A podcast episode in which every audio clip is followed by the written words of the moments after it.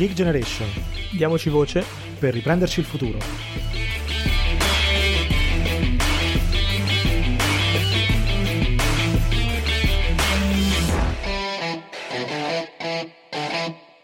Bentornati a The Geek Generation, io sono Riccardo e qui con me come al solito c'è Mario. Ciao Mario. Ciao a tutti. Eccoci qui.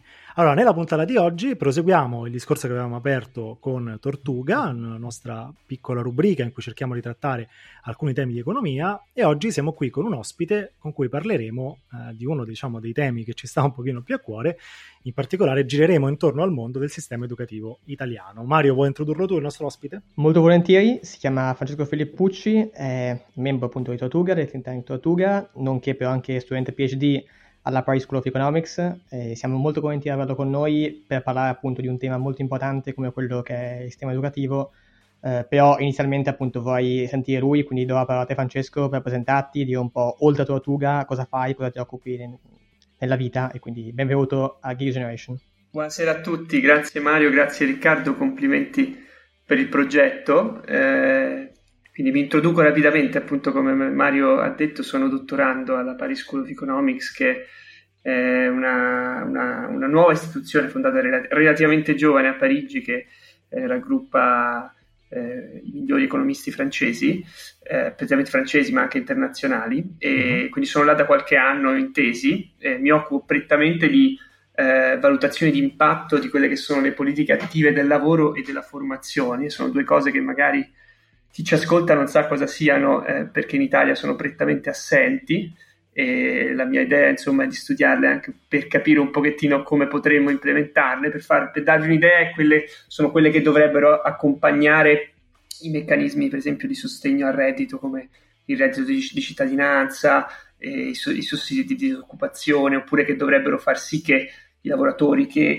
hanno bisogno di aggiornare le proprie competenze, per esempio eh, di apprendere le competenze digitali per far fronte a, a, nuove necessità, come vediamo adesso per esempio eh, bisogna imparare a, a, fare telelavoro questa emergenza del coronavirus, eh, quali sono le politiche che lo Stato può implementare efficacemente per supportare la formazione e l'apprendimento continuo. Tra le altre cose, come ha detto Mario, sono eh, tra i fondatori di Tortuga, il primo Nostromo, diciamo, insomma, che, il, colui che tiene, teneva, ha tenuto per primo le redini della neonata associazione, che adesso è una bellissima realtà eh, che mi dà anche l'opportunità Confermo. di parlare qui con voi. Beh sì, una, una, una, realtà veramente bellissima che insomma abbiamo già approfondito nella, nella scorsa puntata, se non l'avete uh, ascoltata insomma recuperatela anche perché presentiamo brevemente eh, ci pensiamo noi, insomma il libro uh, di, di, Tortuga, non ve lo devo presentare io e ne parleremo anche abbondantemente in questa puntata. Tra l'altro bisogna dire che, bisogna dire che questo libro è prettamente un lavoro de, dei ragazzi che sono venuti dopo la mia generazione. Uh-huh. Quindi è una di queste cose di cui sono già troppo vecchio per parlare, tendenzialmente. Beh, quindi insomma il cambio di capitano ha funzionato, diciamo, al timone. Lo stromo, lo stromo, non c'è capitano. lo stromo, lo stromo, giusto, giusto. Senti, allora andiamo un attimo nel, nel, tema di quello che vogliamo trattare oggi. Eh, si parla tanto, eh, insomma, del, degli investimenti del sistema educativo in Italia, no? che sono pari, lo sappiamo bene purtroppo, perché almeno insomma di questo un po' si parla, eh, all'8% del PIL, che comunque è un valore insomma, ben inferiore alla media europea, comunque di paesi simili al, al nostro. Eh, sembra quindi insomma che una delle priorità diciamo, che eh, il nostro paese ha è quella un po' di rivedere la, la spesa pubblica per aumentare no, gli investimenti sulla, sulla, scuola e le università, insomma quello che almeno si dovrebbe cercare di fare. Visto che parliamo insomma un po' di investimenti, c'è anche un tema poi di ritorno no, di questi investimenti e ecco, se anche poi ci allineassimo come spesa no, alla media UE o anche la superassimo, pensiamo, saremmo poi capaci insomma di spendere bene quei soldi per fare in modo che il ritorno effettivamente ci sia? Possono esserci delle indicazioni su come farlo dalla tua esperienza? Chiaramente dipende molto da come li spendiamo. Eh, direi che possiamo categorizzare eh, i modi in cui possiamo spendere in, due ambiti. Il primo è quello che più eh, potremmo chiamare eh, più, più strettamente investimenti veri e propri, quindi quei beni che restano e che appunto sono, sono beni che, che, che, poi vengono ammortizzati negli anni. Edilizia scolastica, formazione, orientamento, mettere su un processo di orientamento, questi sono veri e propri investimenti che il nostro sistema di formazione ha rimandato a lungo tempo, ha accumulato un gap. Diciamo, la manifestazione fisica di questa cosa sono le, sco- le scuole che, cas- che, cadono a pezzi. Eh, di fatto però anche la formazione dei nostri docenti è molto, è molto, indietro, le competenze dei nostri docenti sono molto indietro e avrebbero bisogno di un, di un investimento, di, una, di, una, un, di, corsi, di supporto che gli permetta insomma, di aggiornarsi e eh, non abbiamo completamente perso, stiamo cominciando adesso a, a fare catch up sul, sul grande tema dell'orientamento. Eh, alla, la mia generazione non ha praticamente visto nessun problema di orientamento, nelle nuove, nelle nuove comincia a esserci qualcosa anche grazie all'autonomia scolastica, eh, comunque un investimento in orientamento sarebbe sicuramente eh, soldi ben spesi. Quindi gli investimenti dal mio punto di vista sono questi e c'è talmente eh, mancanza e, e, e, gap che praticamente è difficile spenderli male. Se invece andiamo a fare una cosa che si chiama spesa corrente, ossia a utilizzare i soldi per coprire quelle, quelle spese che ogni anno si rinnovano, quindi per esempio eh, il materiale didattico che viene consumato o gli insegnanti, gli stipendi degli insegnanti, allora le cose si fanno un pochettino più complicate, il diavolo diventa un pochettino nei dettagli. Di insegnanti parliamo molto nel libro, eh, diciamo alcuni numeri e altri insomma invece li abbiamo studiati in altri report che abbiamo fatto in passato. Eh, gli insegnanti in Italia non sono pochi, sono eh, per eh, insegnanti per studente sono, eh, sono, superiori alla media europea, eh, sono pagati sicuramente poco rispetto alla media OXE, sono valutati poco, hanno poca varianza, il loro stipendio resta pressoché simile eh, attraverso gli anni, attraverso diversi tipi di insegnamenti. Hanno un monte ore, eh, cioè varia chiaramente, ma in media rispetto all'Europa eh, questo stipendio resta molto simile. Hanno un monte ore inferiore, sicuramente, stanno meno a scuola eh, rispetto a, appunto alla, sempre alla media europea, sono molto più anziani, la, se, se, volessimo diciamo, eh, fare un grafico in cui una distribuzione delle, degli insegnanti in termini di età, il, la, nostra, la, nostra, distribuzione è molto schiacciata verso destra, sono molto, molto gli insegnanti vecchi sono poco, pochi gli insegnanti giovani. Eh, la nostra proposta per far fronte a questo chiaramente, eh, magari ne parliamo successivamente, però è, è, affrontare questo problema e se vogliamo appunto spendere soldi in questo, in questo ambito, eh, come probabilmente c'è bisogno, dobbiamo farlo in maniera attenta, quindi aumentare sicuramente eh, la media, perché abbiamo detto che la valutazione media degli insegnanti è inferiore all'Ocse, però aumentare anche eh, quello che ci si aspetta dagli insegnanti, quindi richiedere un processo di aggiornamento, eh, aumentare anche la varianza di, questa, di, queste remunerazioni, non solo la media, eh, permettere che alcuni insegnanti che vo- sono disposti a lavorare di più, che si impegnano maggiormente, oppure che vengono valutati più positivamente, possano avere una, un, un aumento del proprio stipendio e insomma, dare, digni, dare una dignità più professionale al lavoro dell'insegnante, che viene, se non visto, quasi come un ammortizzatore sociale in alcune situazioni, diciamocelo chiaramente. E, ehm, quindi niente, se vogliamo riassumere in uno slogan per quanto riguarda eh, le spese correnti, la nostra proposta è se vogliamo spendere, se vogliamo aumentare la spesa, eh, si, si, può fare, è, è, è, importante farlo, ma bisogna farlo con attenzione, aumentando oltre alla media anche la varianza e, premiando il merito e non dandoli a pioggia sostanzialmente.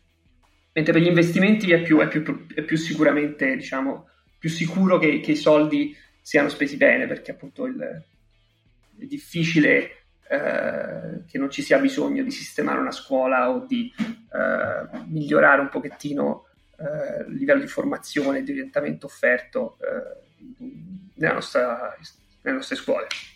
Diciamo che esatto, eh, il punto sul no ai soldi a pioggia per me è cruciale perché purtroppo siamo in un paese che vive di bonus a pioggia e quindi sono molto contento che tu l'abbia detto. E tra l'altro, giustamente tu citavi eh, il vostro libro, ci pensiamo noi, eh, lo recito anch'io perché merita, eh, leggetelo, compratelo assolutamente. All'interno, spoiler, piccolo spoiler, c'è anche una proposta di, di, di fatto una riforma della struttura delle scuole sì. superiori di primo e secondo grado.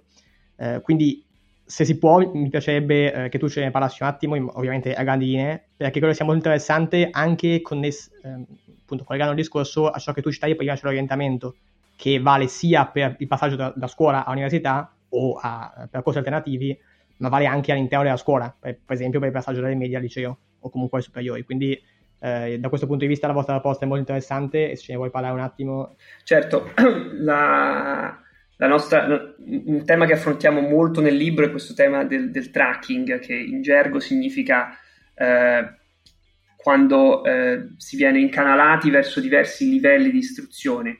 In Italia questa cosa, secondo noi, avviene troppo presto e sulla base di motivazioni eh, appunto non di merito, ma spesso di, di censo o anche casuali. Certo certo. perché eh, tutti noi ricordiamo che alle, magari, insomma, magari, invece non ce lo ricordiamo, però insomma al, alla fine delle scuole medie in teoria viene dato questo giudizio orientativo, spesso è molto è, è poco più che, che, che, che un, un, un, una parola scritta sulla, sul documento finale invece che esatto. un, un, vero e proprio percorso di, di, orientamento per il ragazzo. Invece è proprio quello il passaggio, per esempio, tra le medie e le superiori, che, dete- che nel nostro sistema attualmente è lo spartiacque, no? Eh, chi fa un tecnico, un professionale, eh, è molto più difficile che vada poi fare, a fare l'università eh, in termini diciamo statistici, vuoi per eh, il tipo di formazione che viene offerta, vuoi per il tipo di eh, compagni di classe a cui, a cui, è esposto. Di fatto si, succede che appunto alla fine delle medie chi ha una famiglia che lo, che lo spinge, lo tiene nel liceo, riesce poi in qualche modo anche ad approdare a un'istituzione terziaria chi non l'ha viene messo in Serie B direttamente senza troppi, senza troppi problemi. Insomma. Questa cosa noi proviamo, pensiamo a come si potrebbe diciamo, modificare, migliorare, eh, rievocando quella che in realtà è una proposta molto vecchia, che risale alla riforma Berlinguer de, della fine degli anni 90, e, che, che, si, che, si, basa sul riordino dei cicli. Quindi l'idea sarebbe di eh, nella nostra proposta di accorciare se possibile le medie, non necessariamente ma se possibile accorciare le medie e eh, fornire eh, un, un, uno step diciamo dopo le medie che sia comune a tutti gli indirizzi di scuola secondaria superiore, così da non dividere subito diciamo tra licei tecnici e professionali, ma da lasciare altri anni ai ragazzi per orientarsi e poi successivamente negli ultimi anni di scuola eh, secondaria superiore, specializzarsi anche magari avendo possibilità di scegliere eh, loro stessi tra un core diciamo caratteristico di, di, di, un indirizzo e proprio alcuni corsi più specifici eh, appunto che possono scegliere la singola, singola materia. Eh, questo schema diciamo di al liceo per intenderci o al superiori o ai professionali tre anni comuni e due anni in cui gli studenti sono, possono scegliere come specializzarsi, secondo noi permette sia da un lato ritardare il momento del tracking, quindi ritardare l'eventuale spartiacque, sia dall'altro eh, appunto responsabilizzare maggiormente gli studenti, permettergli anche di scegliere diverse materie, di, eh, anche di introdurre nuove materie, perché poi appunto nel biennio scelta le scuole possono avere creatività nel, nel, nel, capire quali materie proporre. Senti, passando invece a, visto che l'hai, anche citata prima, un tipo di istruzione poi eh, terziaria, vorrei parlare insomma de, delle università. La situazione è un po' confusa, nel senso che eh, tutti vediamo, no? spesso e volentieri, sia eh, insomma, nei giornali ma anche in televisione, le famose classifiche delle università, no? sì. che, di cui si parla molto, che ovviamente insomma, non hanno, spesso non hanno insomma, valore di verità assoluta, ma comunque magari a volte ci restituiscono un buon indicatore. E quindi magari eh, appunto in alcune classifiche come la QS University Ranking del 2020 c'è un trend che in un certo senso è positivo, magari per alcuni atenei italiani, ma che comunque ci restituiscono un posizionamento che in genere è abbastanza basso. Uh-huh. In quella che ti ho citato, per esempio, il primo è il Politecnico di Milano, che comunque è al 137 posto. In altre, penso alla situazione di attualità del, del Covid-19, abbiamo una classifica di Elsevier che insomma ci, ci, mostra che ci sono università come la Sapienza di Roma, la Statale di Milano, che comunque magari producono molta ricerca, che sono anche molto citate, magari sono autorevoli su un tema, ad esempio, come quella del, del Covid-19 attuale. Quindi, nonostante insomma in queste classifiche generali, diciamo, eh, a volte ci posizioniamo anche abbastanza bene o altre volte siamo indietro, insomma sembra che comunque il sistema universitario italiano in qualche modo eh, funzioni o comunque eh, tenga botta, mi viene da dire con un termine un po' improprio. Come te lo spieghi? Pensi che sia vero innanzitutto? Pensi che eh, insomma de- dipenda da un qualche indicatore in particolare oppure è solo una sensazione che, avia- che abbiamo dalla, dall'attualità, diciamo? Un errore che si fa spesso eh, nel dibattito italiano pubblico e che forse è legato anche un pochettino a come, a come ci insegnano, come non ci insegnano la, la, matematica e soprattutto la statistica, è che noi abbiamo difficoltà a pensare in distribuzione, cioè noi pensiamo che siccome c'è eh, il Politecnico o alcuni dipartimenti della Sapienza o alcuni dipartimenti di Università del Nord o la Bocconi che si posizionano in parti alte di alcune classifiche, eh, allora eh, la nostra università eh, tiene botta. Il problema in realtà è che in media la nostra università è, è, ha dei risultati molto inferiori rispetto al resto d'Europa, eh, per sia per quanto riguarda la ricerca, sia soprattutto per quanto riguarda l'insegnamento e l'insegnamento sì, quindi i risultati e l'impiegabilità dei propri, dei propri studenti. Questo è un è, è un fatto da cui, da cui, non si scappa. Quale sia il, il, um, il, motivo su questo, chiaramente il sottofinanziamento gioca un ruolo chiaro, è, è, sempre, è sempre, la solita risposta, ci sono sia pochi soldi sia, sia un problema di soldi spesi male, quale, quale vada eh, affrontato per, prima, seco, per primo secondo noi alla fine è un po' una falsa, una falsa questione, bisognerebbe affrontarli entrambi eh, non c'è modo di migliorare un'università senza investirci e eh, se ci investiamo senza modificare eh, come è valutata la ricerca, come le università si relazionano al cosiddetto terzo mandato eh, con il territorio, eh, come viene fatta eh, il sistema di application, nel termine inglese, si, di iscrizione e di selezione degli studenti, quindi il passaggio anche qua, scuola secondaria e terziaria, con tutti, tutta la frammentazione dei, dei, test e senza un chiaro indicatore di, eh, di merito comune, se non, se, non, se non, affrontiamo questi problemi strutturali e non investiamo allo stesso tempo, chiaramente la media resterà bassa e, e continueremo ad avere i problemi che poi eh, un giovane lavoratore si trova ad affrontare, quindi eh, mancanza di competenze, skill mismatch elevato, eccetera.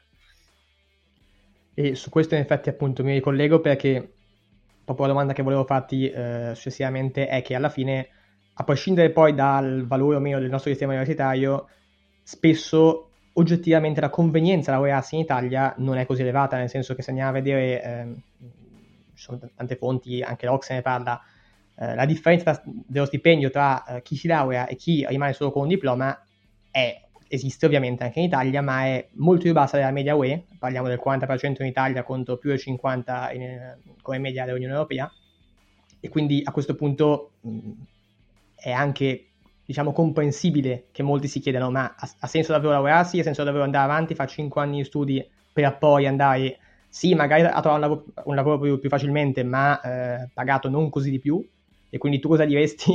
Certo. Mettiamola così a nostro No, no, è, è, un po' un problema di uovo e gallina perché alla fine eh, certo. chiaramente le... uno può, può, può pensare che sia, sia colpa, de, colpa, tra virgolette, delle aziende che non offrono un, un premio adeguato alle, alle, abilità e uno può pensare che invece dall'altro lato le, le abilità, le competenze eh, fornite dall'università agli studenti italiani, ai giovani italiani siano eh, poco poco produttive, poco utili alle aziende. Di fatto l'indicatore di questo problema è questo, appunto, questo skill mismatch che è elevato sia per quanto riguarda eh, diciamo l'indicatore quello che, quello che misura quante persone fanno cose diverse da quelle per cui hanno studiato, quindi argomenti diversi, sia quante persone fanno, sono in, in, in mansioni che sono eh, sono sovraqualificate per le mansioni che svolgono, quindi sia diciamo, in senso orizzontale che verticale questo skill mismatch in Italia è particolarmente elevato.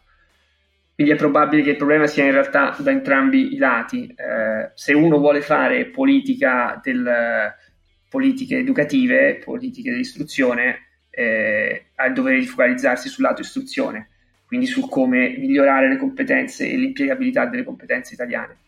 E poi chiaramente se vogliamo aprire il, calderone della domanda di lavoro eh, è un altro argomento. Eh, come facciamo ad aumentare le competenze, l'offerta di competenze in Italia? Eh, diciamo che è un, è un, discorso un po' ampio. Nel libro non ne parliamo tantissimo, parliamo più di diritto allo studio per quanto riguarda l'università. probabilmente dovremmo rifletterci ulteriormente. Sicuramente non è. Non, non è semplice, appunto quello che citavo prima, il cosiddetto terzo mandato, ossia la capacità delle università di dialogare con il proprio territorio è sicuramente importante. L'assetto istituzionale delle università che attualmente appunto sono valutate sulla base di criteri molto rigidi non, eh, che sono in via di miglioramento eh, gioca un alto ruolo eh, sicuramente non, appunto servirebbero come detto prima sia ma- maggiori investimenti che eh, un'attenzione a- alla valutazione e agli equilibri istituzionali all'assetto istituzionale insomma gli incentivi Bene, uh, peraltro insomma abbiamo parlato solo, solo, di università, ma in realtà uh, c'è anche insomma una, un'alternativa che magari si, si, conosce abbastanza poco di formazione dopo uh, insomma, l'istruzione superiore, che sono eh, i famosi ITS, sì. no? Cioè i famosi, famosi non tanto in realtà, è proprio quello il problema. Esatto. Cioè percorsi diciamo post diploma, insomma, che eh, insomma, allora del, del, sull'occupazione che sono molto insoliti per l'Italia, nel senso che comunque si vede che chi poi segue questo tipo di corsi effettivamente trova un riscontro lavorativo e quindi magari riesce a inserirsi bene nel mondo del lavoro, però nonostante questo in un paese che comunque ha molti problemi diciamo di, di occupazione, comunque sono percorsi poco conosciuti e, ma soprattutto poco valorizzati.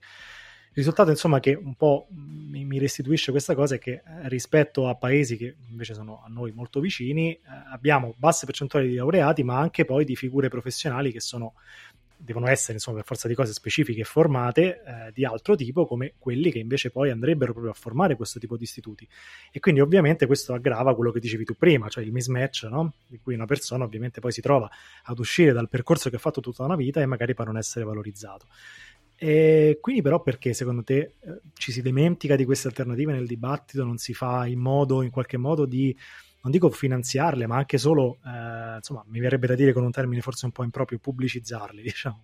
No, non è improprio, nel senso che secondo me non è vero che non stanno avendo successo, cioè per quanto riguarda i numeri di questi ITS, eh, questi ITS hanno sia una, una, un'ampia domanda, diciamo, di studenti, da parte degli studenti, sia gli studenti che poi escono da questi ITS hanno un buon tasso di impiegabilità, eh, almeno da, dai, dai, dati che, che, ho, che, che, ho, visto io, che ho letto io, ma ehm, non, ho, non, ho, avuto, insomma, non, non, mi sembra di aver sentito eh, informazioni differenti. Quindi il successo lo stanno avendo perché non stanno, diciamo, spopolando un pochettino perché sono cambiamenti difficili da implementare, alla fine sono pochi anni che sono stati introdotti la scuola, la scuola e l'università impostate in questo modo ci sono dei tempi di gentile, quindi eh, non, è, non, è, semplice modificarle in poco tempo.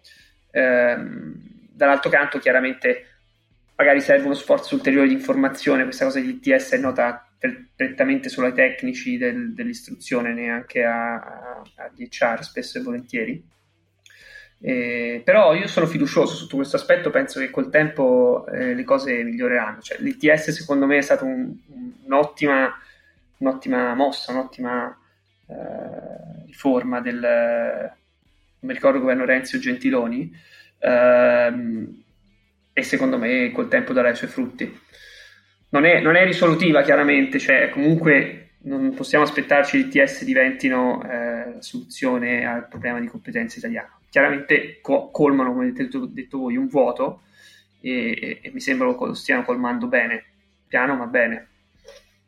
No, eh, lo spero anch'io che, insomma, eh, che insomma eh, si espandano e eh, siano sempre più famosi perché, esatto, come tu spiegai bene, alla fine c'è un tema di eh, colmare un vuoto, eh, anche a livello, mi viene a dire, culturale, perché poi, come si è detto prima, c'è un problema anche appunto di una certa cultura per cui alcuni percorsi sono visti, io lo dico sempre, come di serie A, altri come di serie B e poi questo alla fine provoca quel mismatch che dicevi tu, sia orizzontale che verticale. Sì.